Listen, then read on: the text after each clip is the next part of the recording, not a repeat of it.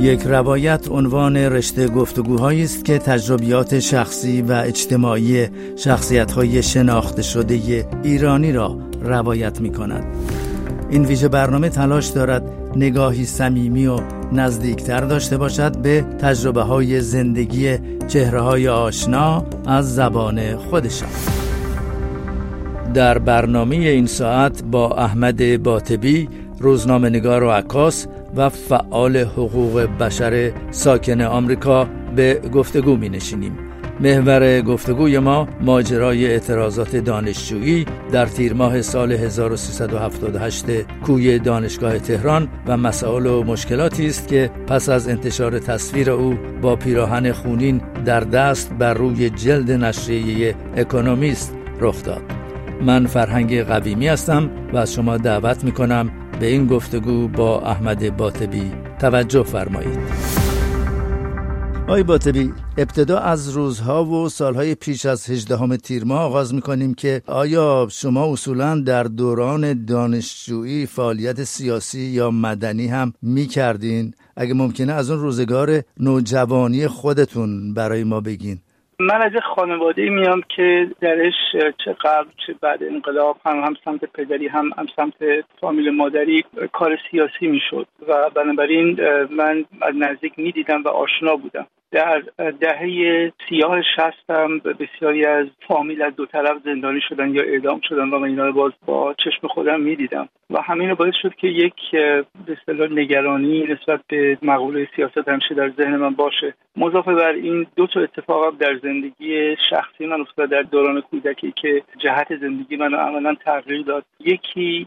کلاس سوم ابتدایی بودم مقابل در مدرسهمون یک مردی رو سنگسار کردن و همه دانش آموزا رفتن که ببینن. من اون صحنه رو کاملا یادمه که چطور اون مرد رو آوردن و یک آقای روحانی و چند پاسدار جدول کنار خیابون خورد می‌کردن که بزنن به سرش و مردم و بچههایی که مدرسه بیرون میومده اینا رو تماشا می‌کردن. اون زندگی منو متحول کرد و از بچگی همین سوال میپرسیدم که چجوری میشه واقعا آدما همدیگه رو با این بیرحمی بکشن و مورد بعدی هم که یکی از معلمای ما در دوره ابتدایی کتاب تاریخی که بچه ها روخانی می‌کرد و به اصطلاح اشاره کرد و از این روخانی این دانش آموز رو متوقف کرد و به ما گفتش که بچه ها تمام چیزی که تو این کتاب هست واقعیت نیست و شما باید برید تا پیرمردا زنده هستن تا کسایی که تاریخ رو دیدن زنده هستن برید اون رو بپرسید. برید مطالعه بکنید. این دو تا اتفاق تو دوران کودکی خیلی رو من تاثیر گذاشت نسبت به اینکه ما کجا داریم میریم و راه درست کدومه. و همین باشه که دوران دبیرستان وقتی وارد دانشگاه شدم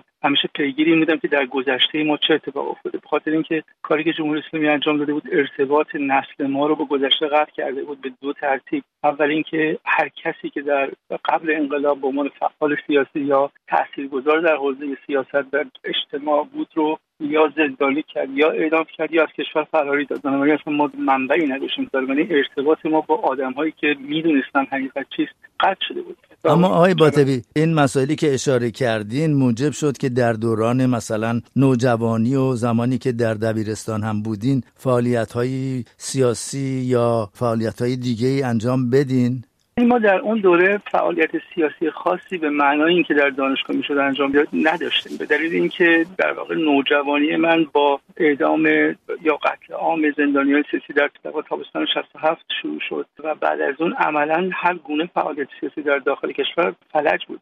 که اون موقع شما در حدود 11 سال داشتیم و از دهه 70 هم که در حقیقت دیگه دبیرستان اینها شروع شد. ما عملا فعالیتی به اون شکل نداشتیم. تا اینکه به نیمه دوم دهه هفتاد رسید یه مقداری با آمدن هاشمی رفسنجانی دوره دوم یه مقداری از جنگ و اینا فضا بازتر شد و تعدادی روزنامه بودن که مقداری باز بهتر بود. این فضا دوباره ادامه پیدا کرد تا 20 میلیون رای در دو خرداد آقای خاتمی در حقیقت به صندوق ریخته شد که معنیش تغییر و تحول و اون شعاری بود که به عنوان اصلاحات اصلاح طلبا و به طور مشخص آقای خاتمی می‌دادن. از اون مقطع یک مقدار فعالیت سیاسی تغییر کرد در فضای دانشجو در حقیقت. به معنای اینکه وقتی روزنامه ها اصلاح طلب باز شد فراکسیون ها و احزاب اصلاح طلب برای خودشون تلاش کردن که روزنامه بگیرن تلاش کردن که نمایندگان خودشون رو به مجلس بفرستن جنبش دانشجویی هم یک پوسته ای در حقیقت انداخت و یه شکل جدیدی پیدا کرد. تا اون موقع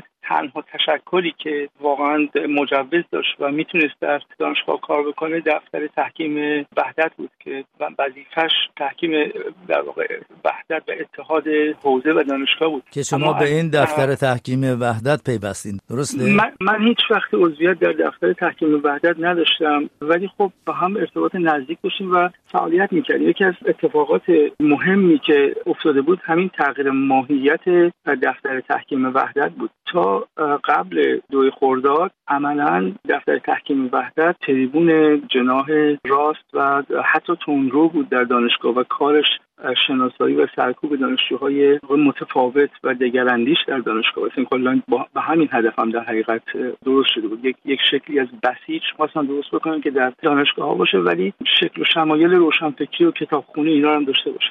بله اما آیه باطبی این مسائلی که بهشون اشاره کردین تا چه اندازه اصولا گسترده بود و آیا در مورد شخص شما در این دوران پیش از دانشگاه ماموران امنیتی برخوردی با شما داشتن؟ آیا بازداشت شد شده بودین اصولا؟ بله حالا چطور بازداشت شدن؟ بازم به همین طرح تحولی که الان خدمتتون گفتم برمیگرده. دانشجوهایی که بعد از نیمه دوم دهه هفتاد وارد دانشگاه شدن دفتر تحکیم وحدت رو یک چتری دیدن که می‌تونستن در اونجا فعالیت بکنن و مجوز قانونی داشت و خطری اونها رو تهدید نمی‌کرد. بنابراین دانشجوهای دگراندیش هم وارد شدن و بعد از مدتی اصلا دفتر تحکیم وحدت متحول شد تبدیل شد به یک سازمان در حقیقت اقماری جریان اصلاح طلب در دانشگاه ها منتها بازم این رسوب اندیشه دینی رسوب اندیشه هایی که از طرف نهاد قدرت تزریق شد انقدر قوی بود که همه نمی‌تونستن وارد بشن. همین شد که بخشی از اینها بعدا جدا شدن رفتن انجام اسلامی دانشگاه رو تشکیل دادن که بعدا به در حقیقت تبرزدی معروف شد و خیلی از دانشجویی که سکولار بودن لایک بودن و یا به هر دلیلی به خاطر اساسنامه دفتر تحکیم وحدت دانشگاهشون امکان ملحق شدن به این مجموعه رو نداشت به اونجا رفتن و اونجا اونم در حقیقت یک گذرگاه بزرگ شد برای جنبش من یکی از کسانی بودم که اتحادیه نزدیکتر شدن بعد از مدتی. اتحادیه بعد از خرداد سال 76 عملا روزنامه پیام دانشجو داشت روزنامه های متفاوتی رو حشمت الله تبرزالی در اون دوره بیرون می‌داد که صدای دانشجو بود و صدای در واقع جریان مخالف دانشجو بود و هر دفعه هم تعطیل می‌شد تا روزنامه بعدی جایگزینش بشه. من سه تا دستگیری در همین رابطه پیش از کوی دانشگاه داشتم. یکیش برمیگشت به 15 اسفند 77 که یک تجمعی بود مقابل دانشگاه تهران برای دفاع از زندانی سیاسی که اون موقعیت مرحوم امین انتظام و آقای کلیور زندانی بودن. این تجمع برای اینا بود. یک اونجا دستگیری کوتاه چند روزه داشتم دوباره. یک دستگیری دیگه در خرداد ماه 78 داشتم که بازم در چهار خرداد بود. مرتبط با زندانی سیاسی و دفاع از حقوق زندانیان بود. و آخرین بارم که در کوی دانشگاه 18 تیر البته من 23 تیر دستگیر شدم ولی خب 18 تیر بود که ادامه پیدا کرد بله. تا نزدیک. و اما آقای باطبی در همین روزهای دانشجویی شما در دانشگاه تهران اصولا شما در چه رشته تحصیل می کردین و سال چندم بودین که وقایع 18 تیر ماه 28 در واقع اتفاق افتاد؟ من رشته کارگردانی فیلمسازی جهاد دانشگاهی دانشگاه تهران بودم و دقیقا در زمانی که کوی دانشگاه اتفاق افتاد پایان نامه دانشگاه داشتم می که نیمه کارمون و نشدم ادامه بدم. اما سالها بعدش در زندان دانشگاه پیام نور شرکت کردم رشته جامعه شناسی و لیسانس جامعه شناسی رو در, در زندان گرفتم. در اون روز 18 تیر ماه آقای باطبی برای شنوندگان ما تعریف کنید و توضیح بدین که شما در کوی دانشگاه چه می کردین و آیا شما هم اصولا از دانشجویانی بودین که در کوی دانشگاه اقامت داشتین؟ من ساکن کوی نبودم ولی خیلی اتفاقی تو اون محل در اون شب حضور داشتم و دلیلش هم این بود که من یک پایان نامه رو برای همین کارهای دانشگاهی می‌خواستم انجام بدم. یک فیلم کوتاهی بود در مورد اعتیاد و ناهنجاری های اجتماعی دو تا دو تا آدم دو تا خانم پیدا کرده بودم که اعتیاد داشتن قرار بود باشون مصاحبه بکنم. دقیقا هم همون محبته مقابل کوی دانشگاه بود. و این شد که من اتفاقی اون صحنه رو دیدم و حضور داشتم تا آخر شب با کمک یکی از همسایه‌هایی که اونجا بود منطقه تونستم فرار بکنم برم و روز بعدش برگردم ولی خب چون که حضور داشتم پیش از این در جریانات دانشجویی توی به حال سخنرانی و دستگیری داشتم شناسایی شده بودم و روزهای بعد همین شناسایی باعث شد که بتونن منو تعقیب بکنم و بگیرم. اما در اینجا آقای باطبی بپردازیم به اون پیراهن خونالود که در اون عکس مشهور سمبل اعتراضات دانشجویی روی مجله اکونومیست و اون تیشرتی که با دست بلند کردین اون پیرن خونی رو در واقع به ما بگین که چطور به دست شما رسیده بود. اون پیراهن مربوط می‌شد به دو روز بعد از حادثه کوی دانشگاه زمانی که دانشجوها از داخل کوی دانشگاه تجمعشون رو منتقل کردن به دانشگاه تهران. و در اون موقعیت دفتر تحکیم وحدت تحلیلش بر این بود که اگر ما از محیط دانشگاه بیرون بریم باعث میشه که تمام تخریب هایی که بسیج و نیروهای امنیتی در خیابان ها اموال عمومی داره انجام میدن گردن دانشگاه بندازن. علاوه بر اینم تمام دانشجو در در خیابان های اطراف کوی دانشگاه با تیر می‌زدن. من و چند نفر دیگه از دانشجو که جستمون مقدار درشتر بود خود سرمون هم داغتر بود. کارمون بود که می‌رفتیم کسایی که گلوله میخوردن از خیابان برمیگردونیم داخل محوطه دانشگاه که یه خورده امتر بود. در اینا سردر دانشگاه تهران. یکی از این دانشجو که هیچ وقت اسمش هم نمی‌دونستم چی بود. فقط تو همون تجمع با هم آشنا شده بودیم. یه موقع جلوتر از من حرکت کرد که بره یک نفر از وسط خیابون بیاره. خیلی فضای آشفته بود. دود و گاز اشکاور و همه با هم قاطی شده بود. قدرت تنفس از ما می‌گرفت و گلوله ها هم میشیدیم صداش که سمت ما شلیک می‌شد. حرکت کردیم به سمت جلو. این دوست یه مقداری جلوتر از من بود چند قدمی جلوتر از من بود. یه صدای گلوله اومد. ما همه نشستیم زمین. منتها این آقا یه مقداری زودتر از ما از زمین پا شد. همون موقع دوباره صدای رگبار گلوله اومد و یکی از گلوله ها خورد به این سردر دانشگاه تهران و کمونه کرد. من صدای کمونه کردنش رو شنیدم و خورد به کتف این بنده خدا و افتاد. اولش متوجه نشدیم که گلوله خود خودش هم چندان متوجه نشد. فقط می‌گفت نمی‌تونم نفس بکشم. ما فکر کردیم به خاطر گاز اشکاور و گازایی که به حال دود و ایناس نمی‌تونه نفس بکشه. اما وقتی خواستم برش کردنم که خود بشینه و نفسش بالا بیاد دستم خونی شد. ما کردم که گلوله رفته توی کتفش و چون که هم کمونه کرده بود خیلی داخل بدن نرفته. می‌شد گلوله حتی دید توی کتفش. و این شد که من خواستم پیرنش رو پاره بکنم ولی دیدم نمی‌تونم پاره بکنم برای اینکه پاره کردنش دردسرش بیشتر از در آوردن بود. بعد پیرنش رو در آوردم مچاله کردم روی زخم گرفتم و و آوردمش داخل دانشگاه تهران. همون موقع هم دیدم دانشجو خیلی هیجان زده شدن خون اینا که میرن دارم میان بیرون. من پیرن بالا گرفتم گفتم بیرون تیراندازیه. آی باطبی در همون روز 21 یا 22 که شما اون پیراهن خونی رو به دست گرفتین و روی هوا بلند کردین اصولا هدفتون چی بود؟ آیا برای عکاس یا عکاسا این کار انجام دادین یا انگیزه دیگه ای داشتین؟ چرا پیراهن رو در واقع روی دست گرفتین؟ من این دوست زخمی رو که تحویل دانشجوهای دیگه دادم و اینا منتقلش کردم به داخل مسجد دانشگاه تهران که زخمی رو اونجا نگه داشتن. خیلی ناخودآگاه پیرهن هنوز تو دستم بود و دیدم که دانشجوها که این تجمع دانشجویی که خون و این زخمی رو که میدن حیران زده شدن که ما باید بریم بیرون شعار می‌دادن اینها. و اون موقع تحلیل ما این بود که اگر ما بیرون بریم هم بیشتر تلفات میدیم و همین که تمام این اموال عمومی که توسط بسیج و نیروی امنیتی تخریب میشه به گردن دانشجو میفته. این شد که من پیراهن رو بالا گرفتم و به دانشجو گفتم ما ما به این دلایل نباید بیرون بریم و بهتره که فعلا اینجا بمونیم تا ببینیم نتیجه کار بعد از ظهر بعد از تاریکی هوا چی میشه. همون حین چند نفری من دیدم که دارن عکس می‌گیرن که عمومشون عکاسای وزارت اطلاعات بودن که به عنوان عکاس و به عنوان دانشجو به عنوان روزنامه نگار عکاسی می‌کردن. و یکیش آقای جمشید بایرامی بوده که از عکاسان خبری مطرح ایران که من ایشون رو میشناختم که عکاس خبری واقعی هستن. آقای باطبی در واقع عکاس این عکس تاریخی همونطور که اشاره کردین عکسی که واقعا سمبل یا نماد تظاهرات و جنبش دانشجویی ایران شد. جمشید بایرامی عکاس روزنامه نگار بود. آیا او به خاطر دوستی با شما این عکس و چند عکس دیگر ازتون گرفت یا مسئله حرفه‌ای بود؟ من سالها بعد با ایشون دوست شدم. یعنی دوستی اون موقعی که ایشون عکس گرفتن نداشتم. من فقط از طریق یکی از دوستانم شنیدم که ایشون بسیار ناراحت است. از اینکه من به خاطر این عکس به حال زندان افتادم به اعدام محکوم شدم. بعد 15 سال زندان و اینا. ایشون خیلی افسرده بود و, و همیشه خودش رو ملامت می‌کرد. من از طریق این دوست تلفن ایشون رو پیدا کردم و بهشون تلفن کردم. اون روز من نتونستم با ایشون حرف بزنم. با همسرشون صحبت کردم و بهشون گفتم که به آقای بایرامی بگید ناراحت نباشه. ایشون به عنوان یک فوتو ژورنالیست به عنوان عکاس خبری کارش رو به بهترین شکل انجام داد. بنابراین ایشون نباید اصلا ناراحت بشن. ولی مدت ها بعد که از زندان بیرون آمدم ایشون رو خودم که حرفه عکاسی رو مجددا شروع کردم. اینو ایشون رو توی همون تجمع خودمون دیدم و ما دوستیمون در حال به اون شکل ادامه اما شما چه روزی از سوی ماموران امنیتی جمهوری اسلامی بازداشت شدین؟ چرا که این عکس معروف نشریه اکونومیست مدتی بعد روی جلد این مجله انگلیسی منتشر شد؟ خیلی هم مدتی بعد نبود شاید یه هفته بعد بود به نظرم. ولی من بعد از اینکه این تجمعات تموم شد تقریبا 22 بود اگه اشتباه نکنم 29 تیر ماه به یکی از این خیابونایی که خیابون فرعی که در همسایگی خیابان 16 آذر در حاشیه دانشگاه تهران هست رفتم و یکی از این همسایه‌ها کمک کرد که من اونجا فرار بکنم. از اون محله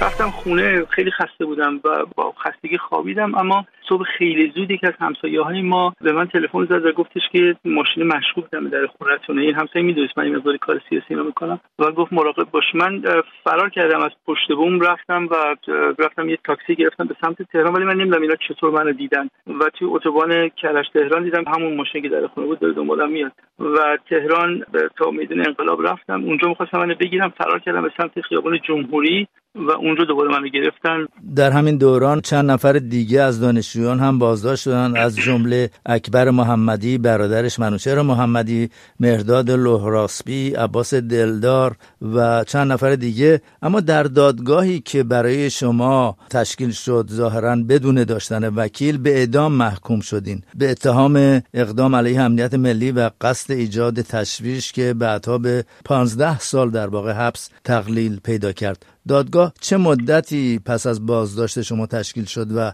در اون دادگاه به ما بگین که چه گذشت؟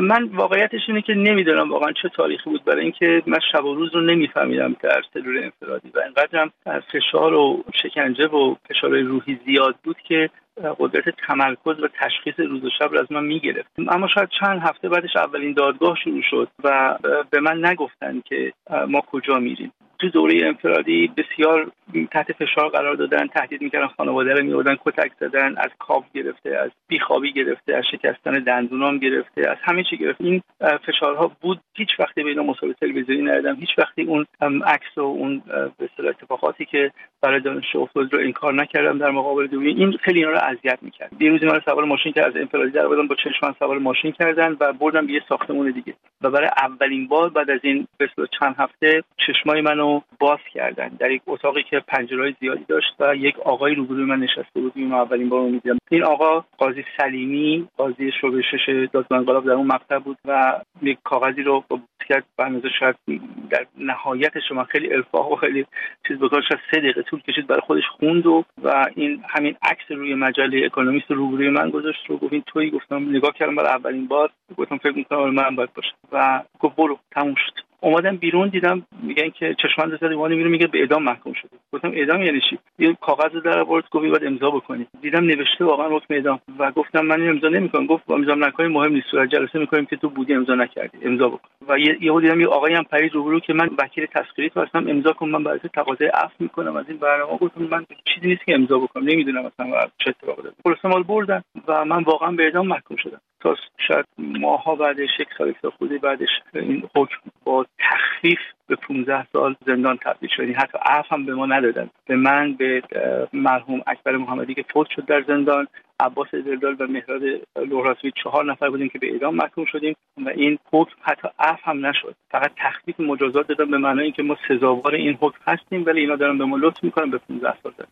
به سلول انفرادی اشاره کردین. ظاهرا مثل اینکه سه ماه در سلول انفرادی بودین و نزدیک به دو سال هم از سوی بازجویان شکنجه می شدین. اگه ممکنه خیلی مختصر به اون روزها یک اشاره بکنید که چه نوع شکنجه هایی شما رو می‌دادن ماموران و بازجویان. ببینید ما در جمهوری اسلامی دو جور شکنجه داریم. یه شکنجه قانونی اسلامی داریم یه شکنجه غیر قانونی داریم که عملا غیر قانونی هم باشه هیچ عواقبی برای شکنجهگر نداره. شکنجه غیر قانونی همینی که شما رو کتک بزنن آسیب جسمی آسیب روحی بهتون وارد بکنن. شکنجه سفید داریم شکنجه که شما رو بدون اینکه اثری رو بدنتون بمونه شکنجه می‌کنن جوری می‌زنن که اثر نمونه یا شکنجه روانی بهتون میدن. نمی‌زنن بخوابید که اعدام مصنوعی را میندازن براتون. اعضای خانوادهتون رو دستگیر می‌کنن میارن وادرتون می‌کنن اوریان بشید نمی‌دونم توهینای جنسی یا یا دستکاری های جنسی. اینجور چیزا هست که غیر قانونی. یه شکنجه هم داریم که شکنجه اسلامی قانونی است به نام حد. به این معنی که بازجو از قاضی حکم شکنجه می‌گیره. مثلا میگه من 100 ضربه می‌خوام به این آدم شلاق بزنم شما بنویسید. و میره واقعا 100 ضربه شلاق می‌گیره و طبق قانون شما شلاق می‌زنه. این هر دو اتفاق برای من افتاد در در واقع دوران انفرادی که بودم. من تو مقاطع مختلف انفرادی های مختلفی بودم که هر کدوم از اینها وابسته به یک جریان. و در اینجا به طور خلاصه اگه ممکنه بفرمایید که چطور و چه زمانی از ایران خارج شدین و خودتون رو به آمریکا رسوندین؟ من تقریبا نزدیک به یک دهه موندم توی زندان و تا اینکه بیماری های متعددی گرفتم هم بیماری هایی که مربوط به دستگاه گوارش و مربوط به ریه و عفونت ریه و آسم اینا می‌شد و همین که مشکلات به اصطلاح عصبی اینا پیدا کردم یه بار به خاطر بیماری منو منتقل کردن به بیمارستان بیرون زندان اوین و اونجا داخل بیمارستان یکی از دوستان کرد ایرانی من که ارتباط نزدیکی داشت با حزب دموکرات کردستان ایران و طریق همسرش که پرستار بود اونجا با من تماس گرفت و گفتش که بخواد ما می‌تونیم بهت کمک بکنیم. علاوه بر این یک دوست دیگری هم در سوئد با من تماس گرفت که ایشون هم ارتباط نزدیک با حزب دموکرات داشت. من تصمیمم گرفتم که فرار بکنم. به دلیل اینکه واقعا اگر میموندم احتمال مرگ برام بود. و این شد که یک مرخصی کوتاهی که برای درمان به من دادن با کمک حزب دموکرات به کردستان عراق رفتم و اونجا چندین ماه حزب دموکرات کردستان ایران از من نگهداری کرد مراقبت کرد حفاظت من رو بر عهده گرفت. ارتباطاتی رو گرفتیم با چند دولت.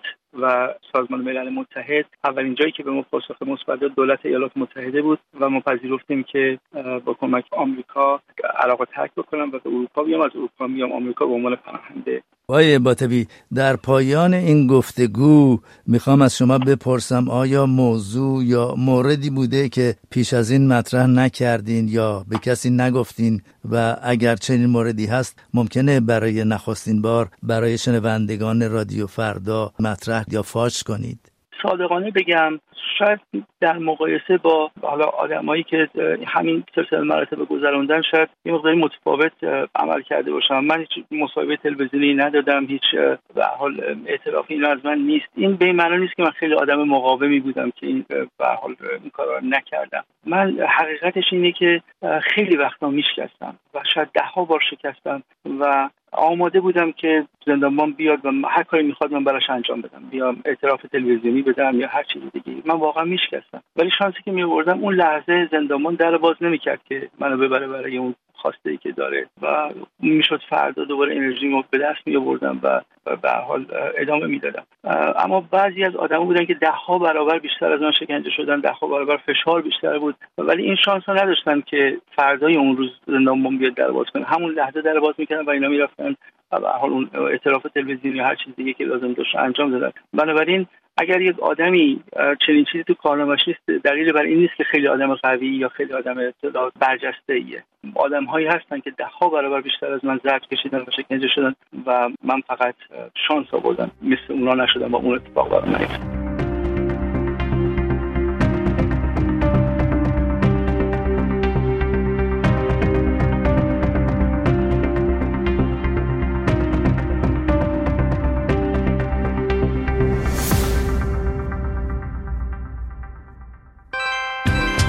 صدای خود را به تلگرام رادیو فردا بسپارید.